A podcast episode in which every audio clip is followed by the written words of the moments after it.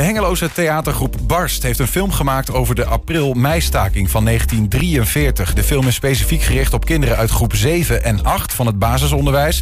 En aanstaande donderdag, negen maart is dat, gaat hij in première. Bij ons zijn acteur Jesper Lof en ook bedenker, scenario-schrijver, producent en regisseur Rinus Morsink. Welkom beiden. Wat leuk dat jullie er zijn. Uh, Rinus, ik begin even bij jou. Ben ik nog iets vergeten van dit lijstje? Ja, aan uh... camerawerken heb ik ook nog van me. Ook nog. nou, nou kan ik die dag aardig uh, zien. Hè? Dus uh, bedenkers, schrijver, uh, regisseur, camerawerk. Maar wat, wat doet een producent in deze dan eigenlijk? Nou, de producent is er eigenlijk helemaal niet. Uh, we hebben er gewoon met onze theatergroep... Uh, zijn we met een film begonnen. En er is verder niet, niet nagedacht, ook niet over de kosten... De film heeft namelijk helemaal niets gekost. Nou, dat is wat een producent normaal ja, doet, toch? Ja, die, die ja, bekostigt precies. Het spul. Daarom, ja. ja. Maar dat is er eigenlijk niet. Het is een, uh... Nee, de film heeft één helm gekost. Eén helm? Eén helm. We, waren, we hadden een mooie Duitse helm en die was ineens zoek. Dus moesten we een nieuwe helm be- bestellen. En haal je die van een carnavalswinkel of is dat van... Ja, van bol punt com. Okay.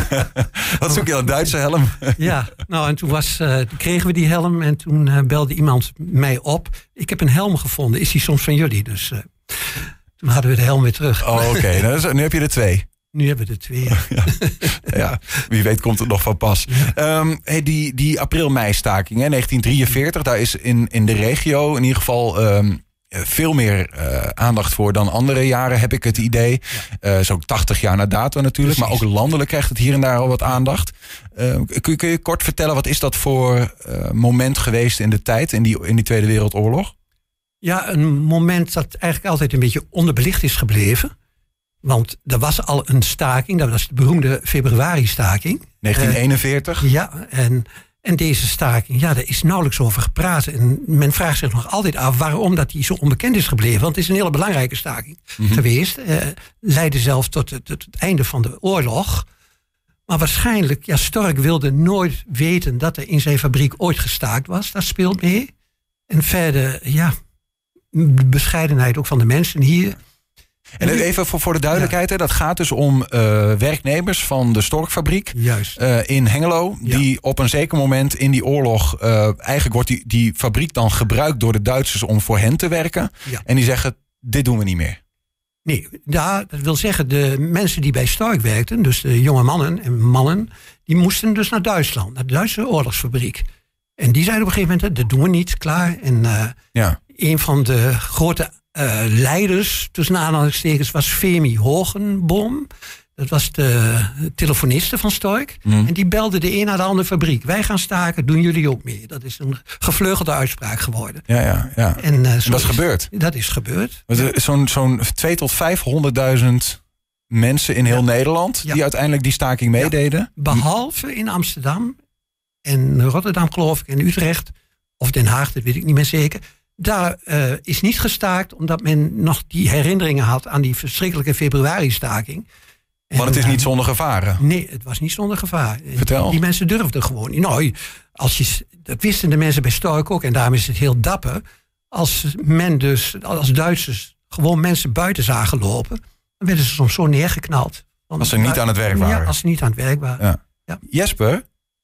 Ja? Jij speelt in de, de film die is gemaakt, gaan we eens ook een klein stukje van zien. Maar kende jij dit, dit verhaal überhaupt? Wist jij wat de april-meistaking was? Uh, nee, eigenlijk totaal niet, nee. Wanneer hoorde je er voor het eerst van? Uh, ja, uh, toen ik uh, hoorde dat ik in deze film mee mocht uh, spelen. Ja, op, op school ook nooit iets van gehoord? Nee. Zit je in Hengelo op school? Uh, nee, uh, in Enschede. In Enschede. Nou ja, dat is toch ook, ook dichtbij. Ik moet heel eerlijk zeggen, uh, ik heb er volgens mij ook nog nooit van gehoord. Terwijl het toch een heel belangrijk ja. moment in de Tweede Wereldoorlog was. Vond ik ja. eigenlijk wel bijzonder. Wat vind je daar zelf eigenlijk van, dat je dat nog nooit van had gehoord? Ja, dat is eigenlijk best raar, want ik woon zelf uh, uh, in Hengelo. En uh, ja, dat is eigenlijk best raar dat, dat dat nooit echt in de geschiedenisboeken op school bijvoorbeeld is uh, behandeld. Ja. Rinus, de, uh, een film uh, uiteindelijk is er, is er gekomen. Waarom, uh, waarom een film? Hoe kan dat zo? Ja, ik werd vorig jaar, een jaar geleden, uitgenodigd in de vereniging. Hè, dat is een uh, heel mooi gebouw in Hengelo. Uh, met nog een stel mensen. Ik denk, waar zou dit voor zijn? Ik wist het niet eens. En toen kregen we een lezing van uh, Hans Mosinkhoff over die staking. En toen was de bedoeling dat wij eens gingen nadenken over evenementen, over uh, ja, theatervoorstellingen of wat anders... En ik was daar dus uitgenodigd, omdat ik dan uh, theatergroep Barst leid. En misschien konden wij met onze theatergroep dan ook iets verzinnen. Ja. En toen dacht ik gelijk al aan een film. Ja, als je aan een staking denkt, dan denk je aan, uh, aan mannen die werken in een fabriek. Wat hebben kinderen daarmee van doen? En ik heb dus een, een club van zeven tot twintig jaar ongeveer. Ik denk, ja, hebben kinderen ook wat meegemaakt tijdens die staking? Mm-hmm. En toen kreeg ik uh, even later uh, van Marco Krijnsen, die werkt ook bij Tubantia, en van Hans Moszkow, artikeltjes uh, opgestuurd met allerlei anekdotes over kinderen, wat die allemaal hebben meegemaakt in die tijd. Ja. Ik denk, daar kan ik wel wat mee. En, maar het waren allemaal losse vlodders natuurlijk, dus ik moest daar een geheel van maken. Ja, ja, ja, ja, ja. Dus en het mocht niet langer duren dan vijftig minuten, omdat het bedoeld was ook voor, ja, voor de scholen. En een les kan ook voor de middelbare school gebruikt worden natuurlijk. Ja, ja, ja. Uh, duurt maar vijftig minuten. Ja. Ja. En is het ook, heb je gedacht van, ik doe het speciaal voor de jeugd, omdat bij Barst die groep van zeven tot twintig jaar uh, uh, spe- meespeelt, meedoet bij de theatergroep? Ja, per definitie, het was een opdracht min of meer uh, voor onze theatergroep. Ja, ja, ja. Je, je hebt het overigens, voordat we naar een stukje gaan kijken, je hebt het wel een, een beetje een, een draai gegeven. Je hebt niet letterlijk de staking zelf uh, verfilmd, toch? Ja, nou, het begint er wel mee dat uh, de jonge lui, de, de jongens die allemaal werkten in de werkafdeling uh, voor de jeugd, want die was er ook bij Stork, mm. leerlingenwerkplaats heette dat. Nou, die horen dan, jongens, we gaan staken. Nou, dan zie je ze allemaal, oh, lekker staken, want dat was voor de jongens natuurlijk toch best sensationeel in die tijd. Ze waren in eerste instantie nog wel enthousiast, maar ze wisten natuurlijk niet wat hun allemaal boven het hoofd hing. Ja, ja. Maar daar begint het mee. Oké, okay. Stukje ja. kijken? Ja.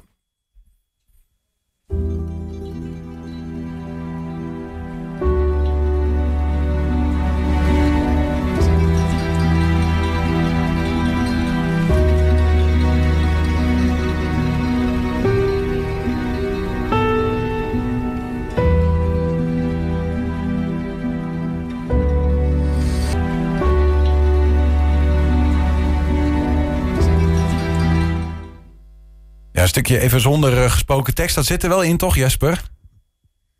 Tekst? Um, Moet je nog wat dingen zeggen? Of, uh... Ja, ik heb uh, niet uh, uh, heel veel moeten z- Nee, ik heb volgens mij helemaal niks uh, gezegd. Jij niet, maar de anderen wel? Ja, de anderen wel. Ja, ja. Was jij, volgens mij zag ik jou voorbij komen in dit kleine stukje, of niet? Uh, ja, dat kan kloppen. De haren ja. zo strak naar achter gekant? Ja, klopt. Ja, ja, ja. Hey, en vertel eens, want, want we, we zien jou dus als, als, uh, nou ja, als een jongere in die film meespelen. Um, wa- waren er ook kinderen van jouw leeftijd echt toen in negentien drieënveertig bij die staking betrokken? Um... Ja, hij weet dat misschien niet helemaal ja. precies. Eh, nou, maar... Rinus, kunnen misschien uh, proberen. Ja. Leren we met elkaar hiervan? Ja, het was zo. Uh, de jongeren die dus in de fabriek moesten werken, die stonden gewoon buiten. Ja. En uh, dat mocht dus niet. En daarbij hadden ze ook nog zogenaamd takken op de weg gelegd. Dat we, daar werden ze van verdacht. Ze werden op een gegeven moment opgepakt. En er kwam er een klein jongetje achteraan gerend. Dat was St- Steven van der Wieën. Dat ben jij dus. Ja. En die uh, had niks in de gaten. Maar die, die liep nog even een eindje met hun mee. Die dacht dat het allemaal spel was. En op laatst, toen da- zag hij ineens dat, dat het helemaal geen spel was. Ze werden gearresteerd. En ja, ze zijn later nog uh, neergeknald allemaal. Oh, ja. Maar ook dat kleine ventje is neergeknald. Gaat... Het waren eigenlijk zestien mensen, maar voor de film hebben we er maar acht uh, laten optreden. Ja, ja. Dat was een beetje te veel van het goede. Je, je gaat uh, dood in de film. Ja, ja, is, een spo- is wel een beetje een spoiler alert dit trouwens hoor. Hey, maar jongen, jongen, dat is ja. wel heftig of niet? Ja, het was. Um, uh, we hebben die val. Hoe vaak hebben we die opnieuw moeten doen? Nou, hij heeft eerst thuis. Ik zeg, jij wordt neergeschoten. Ja, maar hoe moet ik dan vallen? Ik zeg, ja, nou, oefen maar in de tuin. Hoe gaat iemand dood? Ja, ja, ja. Maar hij valt nou zo elegant, geweldig. Ja, ja. Het is haast een balletscène op ja. zichzelf. En dat was alleen maar omdat jij eigenlijk andere jongens... Uh, als een spel dacht je van, ik doe mee met uh, een beetje takken op de weg. Een beetje... Uh, nou, hij moest die takken weghalen. Hij werd ervan verdacht ja. dat hij meer had gedaan met die takken. Ja, ja, dat dit ja. is echt gebeurd in, uh, in Friesland. Ja. Ja. Ja. Wat heb jij van geleerd, uh, Jesper? Van, van, van het meedoen met die film? Over, over, die, ja, over die tijd of over die staking? Is dat moeilijk te zeggen? Poeh, ja, dat is wel moeilijk. Of heb je gewoon gedacht van, nou, ik doe wat de regisseur zegt... Ja, en dan mo- speel mooi mee ja. in de film. Ja. Maar het is wel, het, het is wel een, een, een heftig verhaal, toch? Mensen die denken van, nou, ik, ik ga stoppen met werken voor de Duitsers... en dan uh, moeten ze met hun leven bekopen. Ja, dat uh, was wel uh, heftig, ja. Ja. Is die film eigenlijk wel... Uh, want, want er spelen kinderen als Jesper in mee... Uh, wat zegt de kijks, uh, kijkwijzer eigenlijk van die, over die film? Ja, nou, ik heb hem natuurlijk eerst laten zien aan het voltallige comité. Uh, in Hengelo is een heel comité. Met, al, met zelfs uh, Britta Reu. Dat is de kleindochter van meneer Loep. Mm-hmm. Die verdwenen is in de oorlog. Er staat zelfs een standbeeld van hem in Hengelo. En zij was er ook bij. Ze kwam speciaal uit Amsterdam om de film te beoordelen. Maar ze zeiden allemaal unaniem, dit kan wel. Ik laat ook geen akelige dingen zien. Ook geen ja. bloederig uh, iets. Uh, het is allemaal de suggestie. Is de suggestie. Maar ja, die ja. is vaak... Uh, Vaak enger dan... Uh, ja, dat is hè? waar. Dan vul je ja. het zelf in natuurlijk. Ja, ja, nee, daar ja. was ik zelf ook al een beetje bang voor. Maar men vond het toch goed genoeg. Ja. ja. Hoe lang duurt die film? Precies vijftig minuten. Hè? vijftig, ja, die lestijd. Ja, die lestijd. Want is dat ook de bedoeling? Want dat je die film inderdaad... Uh, dat die voor op scholen als, als uh, in ja. die ze- groepen zeven en acht als lesmateriaal wordt gebruikt? Ja. Er is eerst een uh, sp- soort speurtochtje gaat eraan vooraf... Dus als kinderen die film gaan zien... klassen gaan dan allemaal naar Oyfo. Dat is in Hengelo een, uh, dat is een hele mooie filmzaal met een museum. Uh, maar voordat ze daar die film gaan zien... lopen ze eerst even rond het station. En dan gaan ze naar al die plekjes kijken waar wat gebeurd is. Waar het monument uh, ligt. Toevalligerwijs is in de hal van het station... een hele tentoonstelling over Stork. En alles wat Stork gedaan heeft. Dus daar, dat ze ook even goed weten, de kinderen... wat Stork in, inhoudt. Ja. En van daaruit lopen ze dan naar Oyfo en dan krijgen ze de film te zien. Dan ja, ja. zien ze ook die plekjes weer terug in de film.